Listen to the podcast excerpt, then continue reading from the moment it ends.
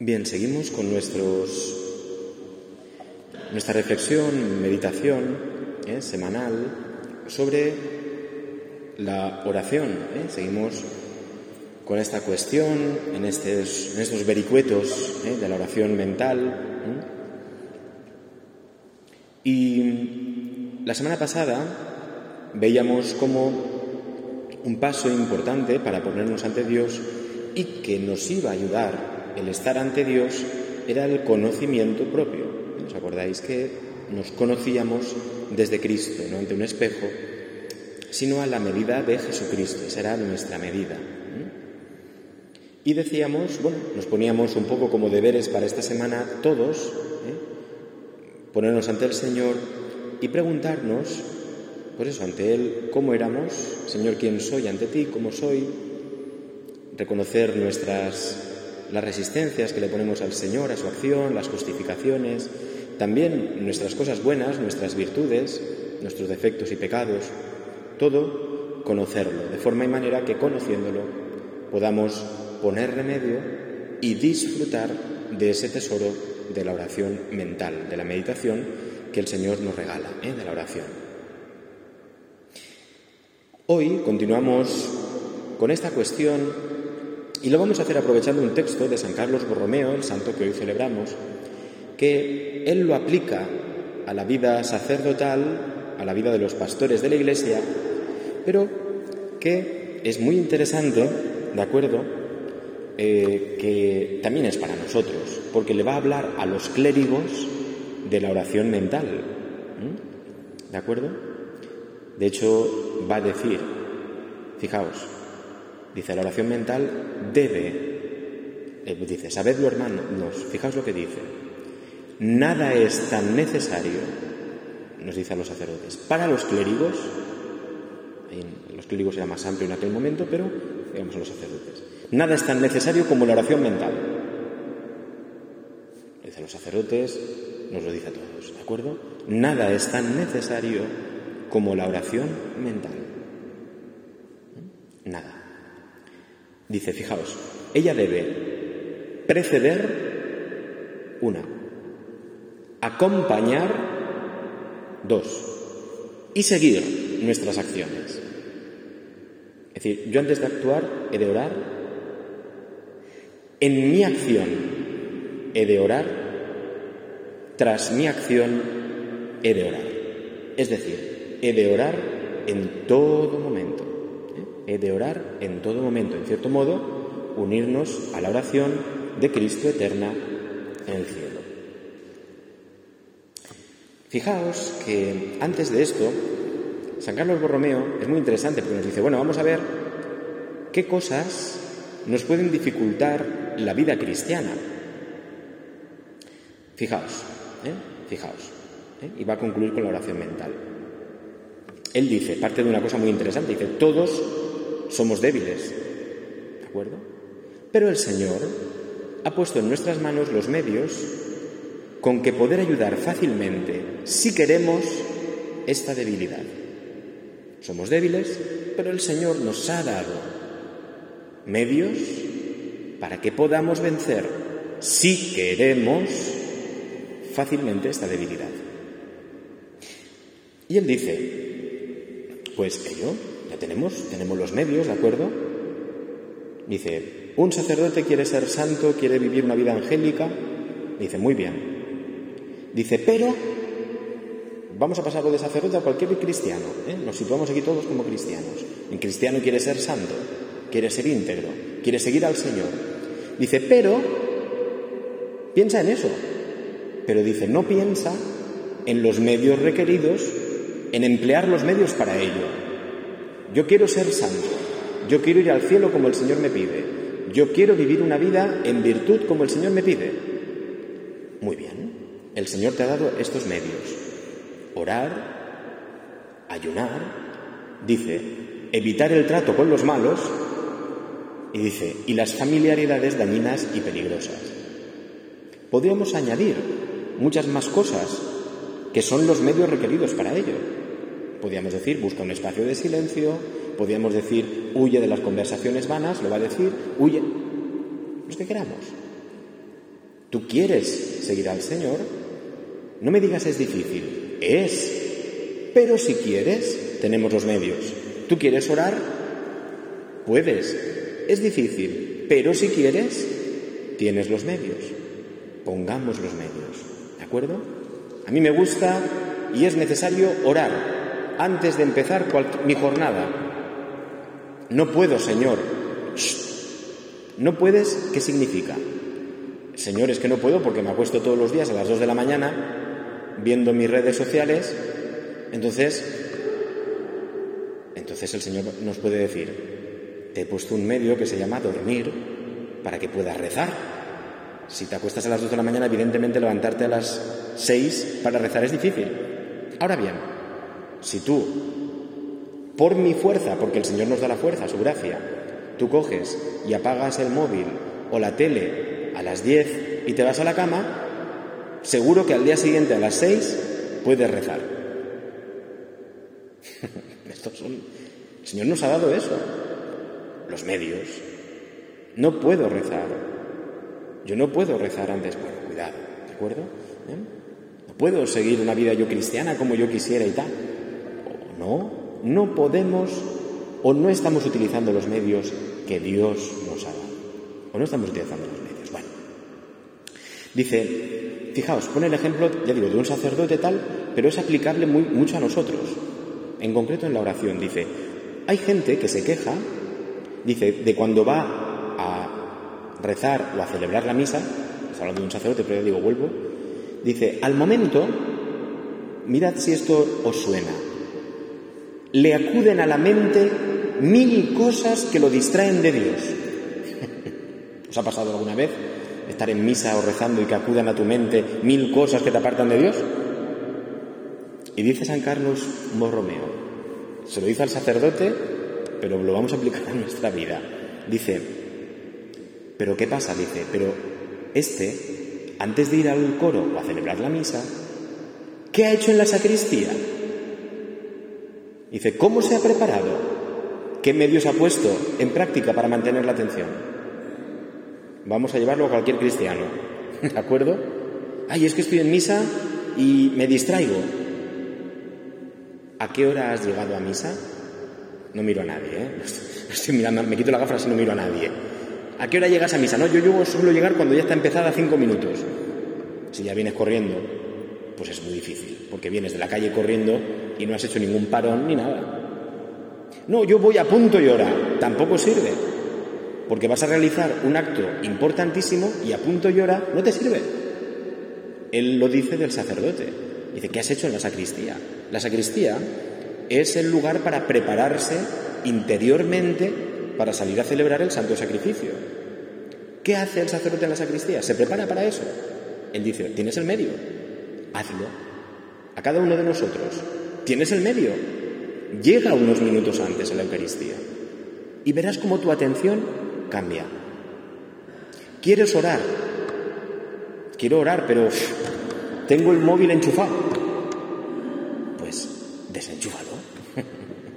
¿No? Desenchúfalo. ¿De acuerdo?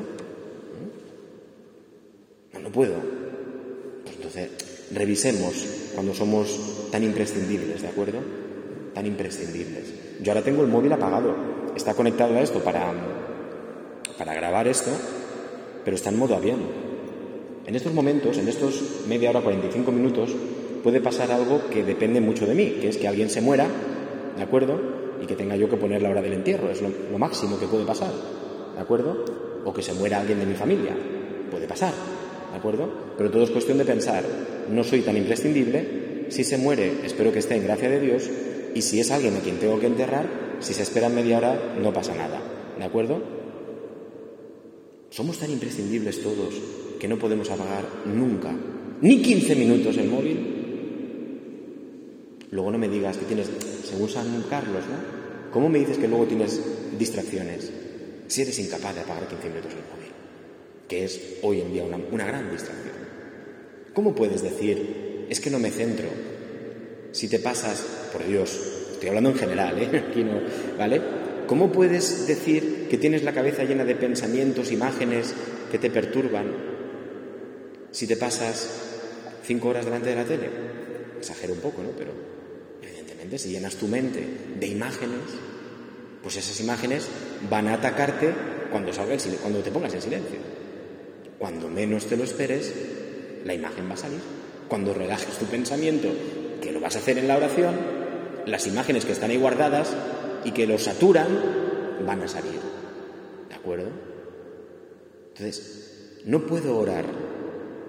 Cuidado, esto es distinto de la persona que se distrae, aunque, pues porque se distrae. Cuidado, es distinto, ¿eh? Hay personas que ponen todos los medios y luego se distraen, no pasa nada. Esas personas tendrán que poner los medios, un libro, un rosario para seguir siempre en atención. Es distinto el que pone todos los medios, el que hace todo lo posible. Es distinto del que dice no puedo, pero no está haciendo todo lo posible. ¿Entendemos? ¿Eh? Cuidado. ¿vale? Yo no digo que esté, mal ver la tele, que no. Estoy diciendo, cuidado con no poner los medios cuando podemos ponerlos. ¿Eh? ¿De acuerdo? Dice, eh, ¿quieres que te diga cómo ir progresando en la virtud? ¿Quieres cómo ir poco a poco agradando más a Dios? Él lo compara.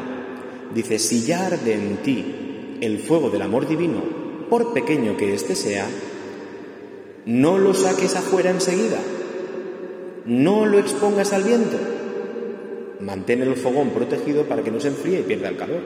Es decir, aparta cuanto puedas las distracciones, conserva el recogimiento, evita las conversaciones inútiles.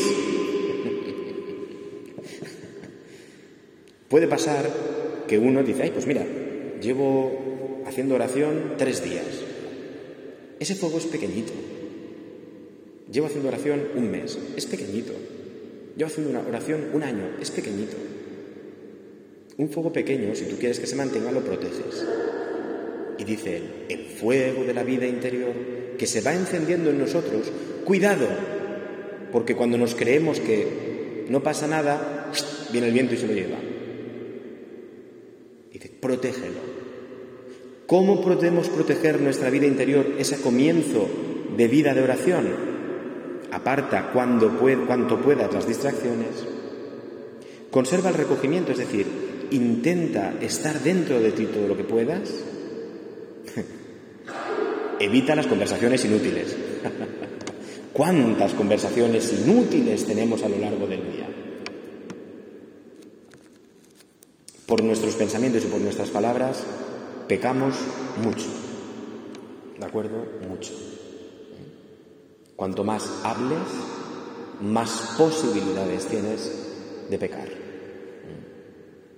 Una persona se define por también una persona de Dios, por ser una persona más bien que habla con Dios y más bien callada.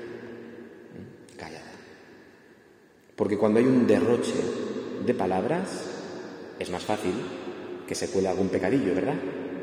Es más fácil. Si hablo menos, es más difícil.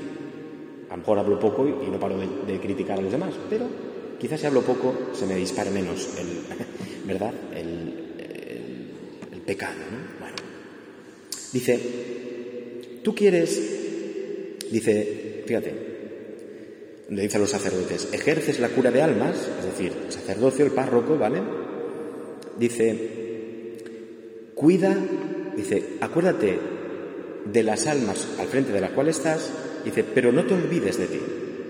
Al sacerdote nos dice, cuida a los demás, pero no te olvides de ti. Podemos hacer nosotros lo mismo, en cualquier persona. Tú tienes a tu cargo a tu familia, a tus hijos o lo que sea, cuida a los demás. Trabaja por ellos, lo que tengas que hacer, pero no te olvides de ti, no te olvides de ti. Y dice, aquí es muy bonito, ¿no? Dice, hablando de la oración, como hemos comenzado al principio, dice, al sacerdote le dice, en cada momento, medita lo que haces. Esto es oración. Voy a trabajar, en el trabajo que sea, cada uno el trabajo que ejerza, la acción que tenga que ejercer. Dice, medita lo que vas a hacer. Voy a trabajar. ¿Por qué voy a trabajar? ¿Quién soy? Medita. Soy un hijo de Dios. Soy un esposo, una esposa. Soy un sacerdote. soy hermano o hermana, soy lo que sea. ¿Quién soy? Vale, pues voy a trabajar cayendo en la cuenta que mi trabajo es para glorificar a Dios. Lo voy a pensar y voy a hacer lo posible para que mantener esa atención en mi trabajo, sea el que sea, sea el que sea. Estoy leyendo ahora la vida de un monje, un santo monje trapense, que dice San Rafael Arnaiz, en español, que él ve que la ocupación del monje puede ser, allí en el monasterio en el que estaba eran dos fundamentalmente, trabajar en el campo con el azadón o aquellos vendían chocolate y era empaquetar tabletas de chocolate. Dice, yo pasaba el día entre el campo o empaquetando tabletas de chocolate. Es tú, qué, qué tontería, ¿no? Qué cosa más. Dice, sí. Pero, dice, yo lo hacía para Dios. Yo estaba empaquetando. Eso me ayudaba a mantener mi, mi, vida. No estaba pensando en cosas inútiles. Estaba trabajando en algo, mantenía mi atención. Dice, pero él, él dice, yo llegaba y por la tarde mi ilusión era ir al sagrario a ofrecerle mi trabajo al, al Señor. Es decir, la mentalidad de ese hombre era todo lo que estaba haciendo, trabajar, pero lo hacía como hijo de Dios. Y entonces era para Dios. O sea, esa tableta de chocolate tenía que estar pues lo más perfecta posible porque era para Dios. Era para venderla, pero eso era lo de menos. Era para ti, Señor. ¿Quieres mantener la oración también a lo largo del día? Porque no hay nada más necesario. Medita lo que haces. Claro, el sacerdote nos lo dice también, ¿no? El sacerdote puede parecer que lo tiene más fácil. Qué bonito es. Dice, mira, tienes un bautizo, piensa que estás haciendo un hijo de Dios. Estás haciendo un entierro, piensa que estás conduciendo un alma a la eternidad. Estás celebrando la Eucaristía, piensa en el sacrificio de Cristo para los demás. Estás... Pues el sacerdote también lo tiene que hacer, ¿eh? El sacerdote también puede ser un gestor de asuntos religiosos y salir y decir, venga, va, que toca, bautizo, venga, yo te bautizo tal, como una cosa más que hace. Hacer la misa como una cosa más que hace. Rezar o ir a dar la unción a un enfermo como una cosa más que hace. O puede entrar y meditar cada uno de los actos que va a hacer y entonces se reconocerá y crecerá interiormente. Dice, eh, si administras los sacramentos a los sacerdotes, medita lo que haces. Si celebras la misa, medita lo que ofreces. Si salmodias en el coro, medita a quién hablas y qué es lo que hablas. Si diriges las almas, medita con qué sangre han sido lavadas. Dice, y así todo lo que hagáis, que sea con amor.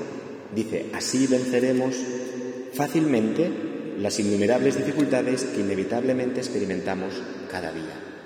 ¿De acuerdo? Es decir, vas a trabajar así, vas a descansar. Ya he acabado el trabajo, estoy en mi casa, voy a descansar. Pero ¿quién va a descansar? ¿Un pagano? Es decir, uno que no cree en Dios, uno que no ama a Dios, ¿o quién va a descansar? Un cristiano. ¿Cómo descansa un cristiano? Yo me lo pregunto como sacerdote. Los lunes, mm, saben ustedes que no hay misa en el horario, ¿de acuerdo? Porque es el día en el que yo no tengo ninguna actividad. Ahora bien, ¿cómo descansa un sacerdote? ¿Que es que ese día me quito esto y no soy sacerdote? ¿Que es que ese día no celebro misa? ¿Cómo descansa un sacerdote? De forma y manera que el sacerdote, hasta en su descanso, sigue siendo sacerdote. Y si ese día duerme un poco más, lee más, reza celebra la misa él solo, sigue siendo sacerdote y está y tiene que alabar a Dios y glorificarlo. Medita lo que haces. ¿Cómo descansa un cristiano? ¿Puede ver un cristiano cualquier cosa en la tele y luego eso no va a influir en su oración? ¿Puede un cristiano... Cuidado, claro, es que antiguamente, ¿verdad? Se decía esto y decía, bueno, son cosas antiguas. Pero es que tenían toda la razón nuestros antiguos, nuestros mayores. Cuando hablaban de cuidado, con los cristianos decía, cuidado, ya, se decía en la antigua Roma, cuidado a los espectáculos a los que asistís. Claro, es que si tú eras cristiano en, el, en Roma en el primer siglo y te ibas al Coliseo, estabas viendo cómo mataban gente. ¿Me quieres explicar, y con saña ahí, ¿me quieres explicar cómo puedes tú rezar después de ver matar a gente? ¿Cómo vas a centrar tu atención? Claro, hoy no, no son espectáculos en el circo o en el coliseo, pero hoy tenemos la televisión, por ejemplo. ¿Eh? ¿Y qué estamos viendo? ¿Qué ve un cristiano en televisión? Es que luego todo eso se transforma. Quiero orar, quiero glorificar a Dios, quiero tener atención en la misa, quiero... No puedo. ¿Cómo estás descansando? ¿Cristianamente o paganamente? ¿Cuáles son las diversiones de un cristiano? Porque luego, claro, pueden influir en nuestra oración. Me lo pregunto a mí, ¿eh? ¿Cuáles son las diversiones de un sacerdote? ¿En qué ocupa el tiempo libre un sacerdote? ¿Que es un soltero que puede hacer lo que quiera? ¿Eh? Esto se también a veces a sacerdotes ¿eh? o a seminaristas. ¿Eh? ¿Que es un soltero que puede hacer lo que quiera? Porque no tiene esposa. ¿Cómo está en su casa un sacerdote? Bueno, pues un cristiano. ¿Cómo está en su casa un cristiano? Medita todo lo que haces.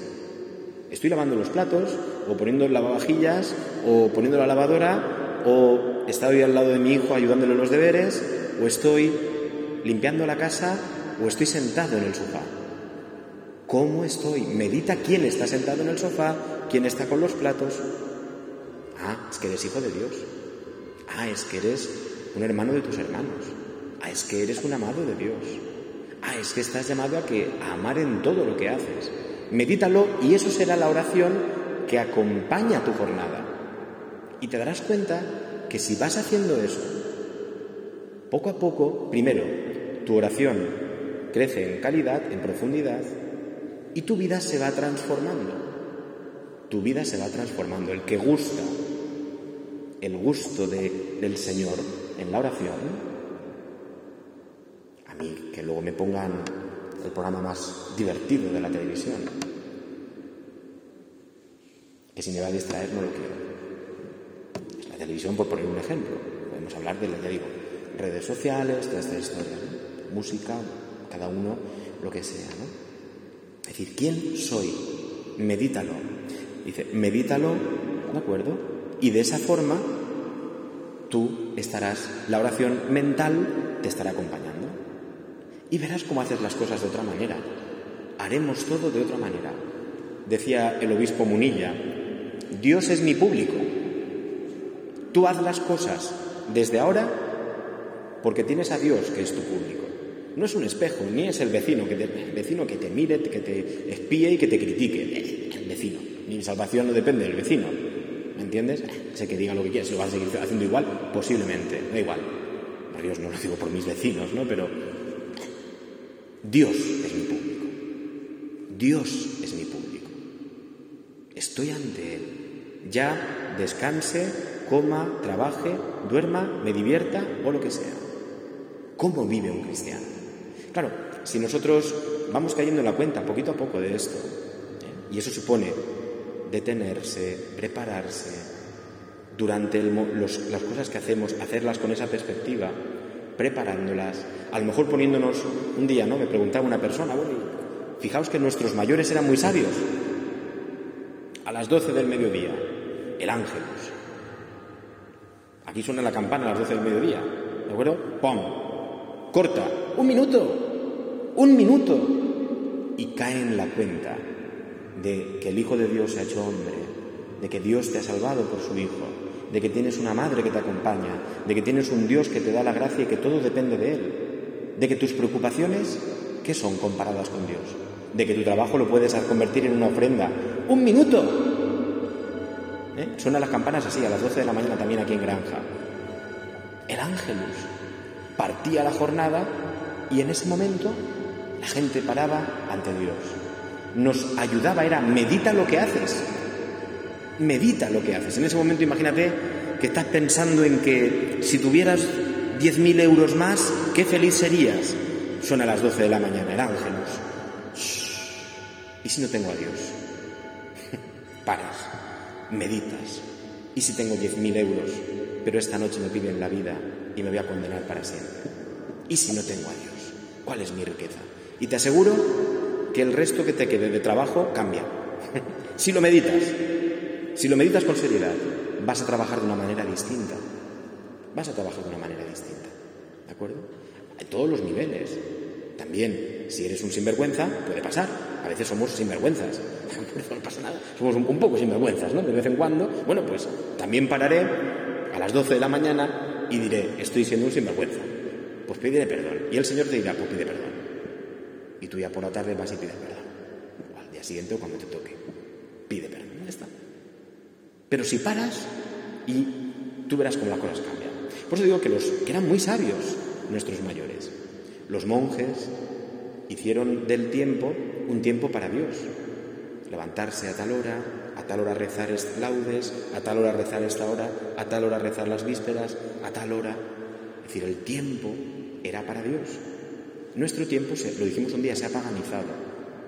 ¿Cómo luego puedes ir a decir, pues ahora, venga, ahora voy a tener, ahora que caigo en la cama es cuando puedo tener oración? Si has estado todo el día a 10.000 por hora, pensando en los 10.000 euros que te faltan, si has estado todo el día en conversaciones inútiles, delante de la tele o criticando al vecino, tú cuando te acuestes no vas a orar.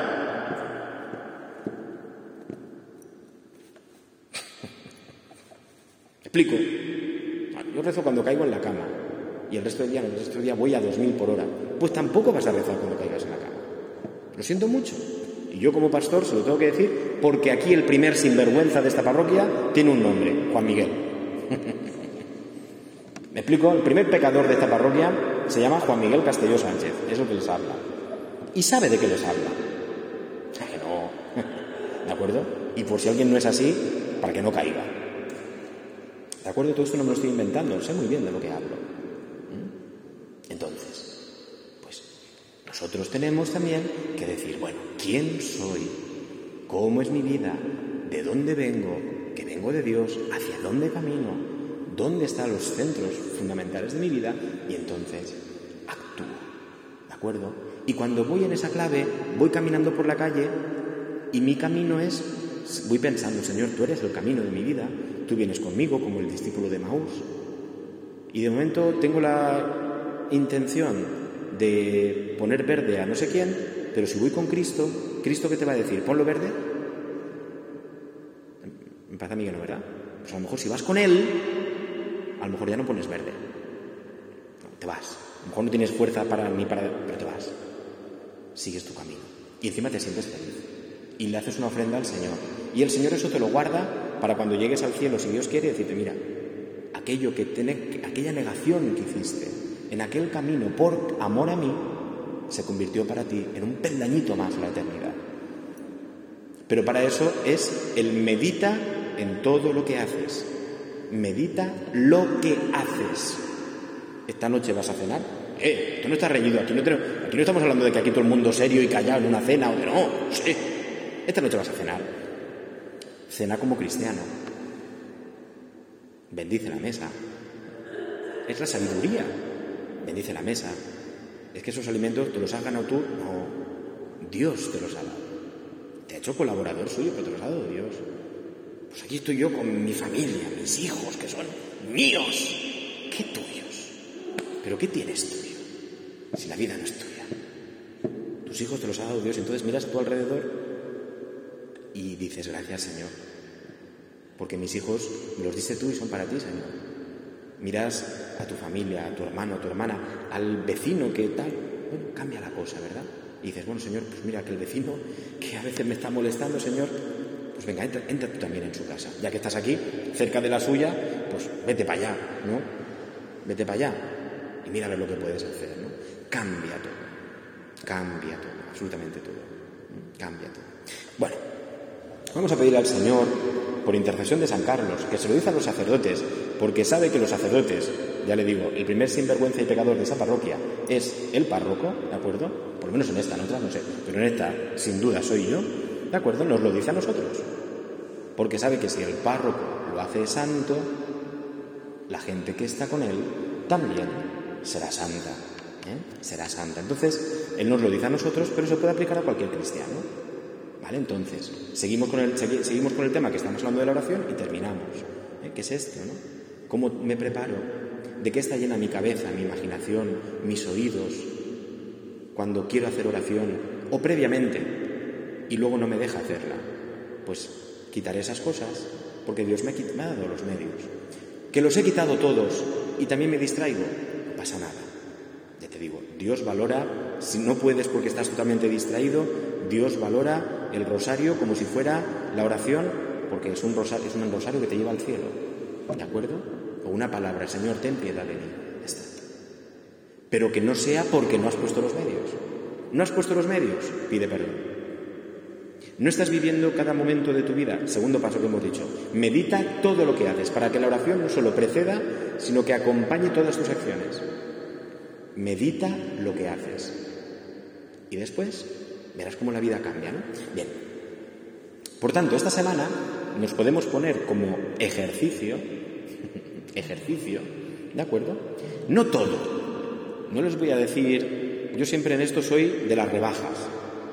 No todo. No te voy a decir todos los momentos de tu día, vívelos como un... No. Elige, por ejemplo, un momento del día. Pues los diez minutos tras levantarme. vale, pero voy a vivirlos como cristiano. Si vives esos diez minutos, hombre, hay un salmo que dice, oh Dios, tú eres mi Dios, por ti madrugo. Ya está. ¿Sabes? el mejor ofrecimiento. He madrugado por ti, Señor. No por el trabajo, que lo tengo que hacer. No por mis hijos que se van al colegio y lo tengo que hacer el bocadillo, que lo tengo que hacer. No porque tengo que pasear al perro, que el hombre... No. No sé si alguien pasea al perro Bueno, creo que alguna persona... Vale, decir, lo que sea, ¿no? El perro, gato o lo que sea, ¿no? Quiero decir, por ti, Señor. La excusa, el trabajo, mi hijo, el perro, la limpieza de la casa o porque me levanto porque yo a esa hora ya no aguanto en la cama. Vale, pero mañana cámbialo de a que a esa hora ya no aguanto en la cama por lo hago por ti, Señor. Por ti, madrugo, Señor. Vive el levantarte como una ofrenda a Dios. Digo el levantarte como si eliges, pues voy a elegir, mira, a partir de mañana voy a rezar el ángelus, pero parando. No en la, en la faena y aprovecho y no, pararé dos minutos para caer en la cuenta y tal. Esta semana, ¿de acuerdo? Pues no, mira, pues por la tarde o me propongo llegar para prepararme antes a la misa, voy a llegar cinco minutos antes. O diez minutos antes, o me voy a quedar un rato después. Te digo que yo lucho con Horacio para que no apague las luces, ¿vale? Para que tengamos tiempo de sobra para poder dar gracias. Eso es una lucha, pero el hombre poco a poco, ¿no? ¿Mm? Es decir, algo que tú vayas a hacer esta semana algún momento que sea meditar lo que hago. Ya digo, no, no el rato de la oración en que me paro a hacer oración, sino en mis actividades cotidianas, meditar lo que hago. Seguimos en el camino de quitar distracciones, conversaciones inútiles, cosas que nos distraigan, todo eso está. Pero algo en que yo voy a meditar. Yo, mañana como sacerdote, tengo, uno, que levantarme. Fíjate, si no me levanto ya no puedo hacer nada. ¿vale? Si no me he muerto esta noche. Si no me he muerto, gracias Señor porque me has dado la vida cuando abro los ojos, ¿de acuerdo? No se me ha parecido San Pedro así, el hombre me dice, buenos días Juan Miguel. No, ¿de acuerdo? Decir, pues Señor, abro los ojos, no tengo a San Pedro mirándome, es que estoy vivo. Gracias Señor por este día. Después tengo que venir a rezar aquí a la iglesia. Pues, gracias Señor, qué oportunidad más bonita tengo para rezar. Haya gente, no haya gente, me da igual, estás tú Señor. Después me voy al seminario a dar clase. Señor, qué bonito. Formar a los futuros sacerdotes de la Iglesia. Qué misión tan grande, Señor. Pues voy a hacerlo porque esos, esos muchachos voy a mirar a ti en ellos. Voy a hacerlo con todo mi amor. Les voy a explicar filosofía, que es un rollo, pero se lo voy a explicar la filosofía con todo mi amor. Y voy a ver en ellos a ti, Señor. Y después voy a esto y voy a lo otro. Señor, ¿cómo lo voy a hacer? ¿No? Es decir, meditar lo que hago. Algo. Ya digo, no tienen que ser todos los momentos, sino cada uno que elija un momento. Ahora, que esta semana lo haga todo por Dios. Ese momento por Dios. Veréis cómo cambia. Cuando tu público es Dios, las cosas cambian. Cuando tu público es Dios. Si tu público es el vecino, o el otro, o el de más allá, un lío. Mi público es Dios. Lo siento mucho, tampoco son ustedes mi público. Me, me interesan y les quiero, ¿no? Pero mi público es Dios. Porque con sinceridad, no es una excusa para hacer lo que me dé la gana, sino con sinceridad ante Dios, las cosas cambian mucho. ¿eh? Mi público es Dios. Pues vamos a pedirle al Señor esta gracia para que lo hagamos. Decíamos, cada semana nos ponemos un ejercicio o dos Bueno, pues aquí está el ejercicio para esta semana. Hazlo, ¿eh? como el entrenador que te dice, ¿quieres tal? Pues haz este ejercicio y te irá mejor.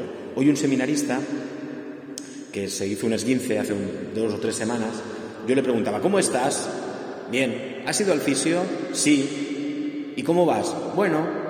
le pregunto, ¿le has hecho caso al fisio? Me dice, no. Me dijo que hiciera unos ejercicios para estirar el pie. ¿Le has hecho caso? No. Entonces, ¿qué? ¿Qué hacemos? Seminarista, ¿no? ¿Qué hacemos? Pues tú igual, es decir, tienes el ejercicio, el Señor te lo propone, te da la gracia, te lo da todo. ¿Le has hecho caso? No.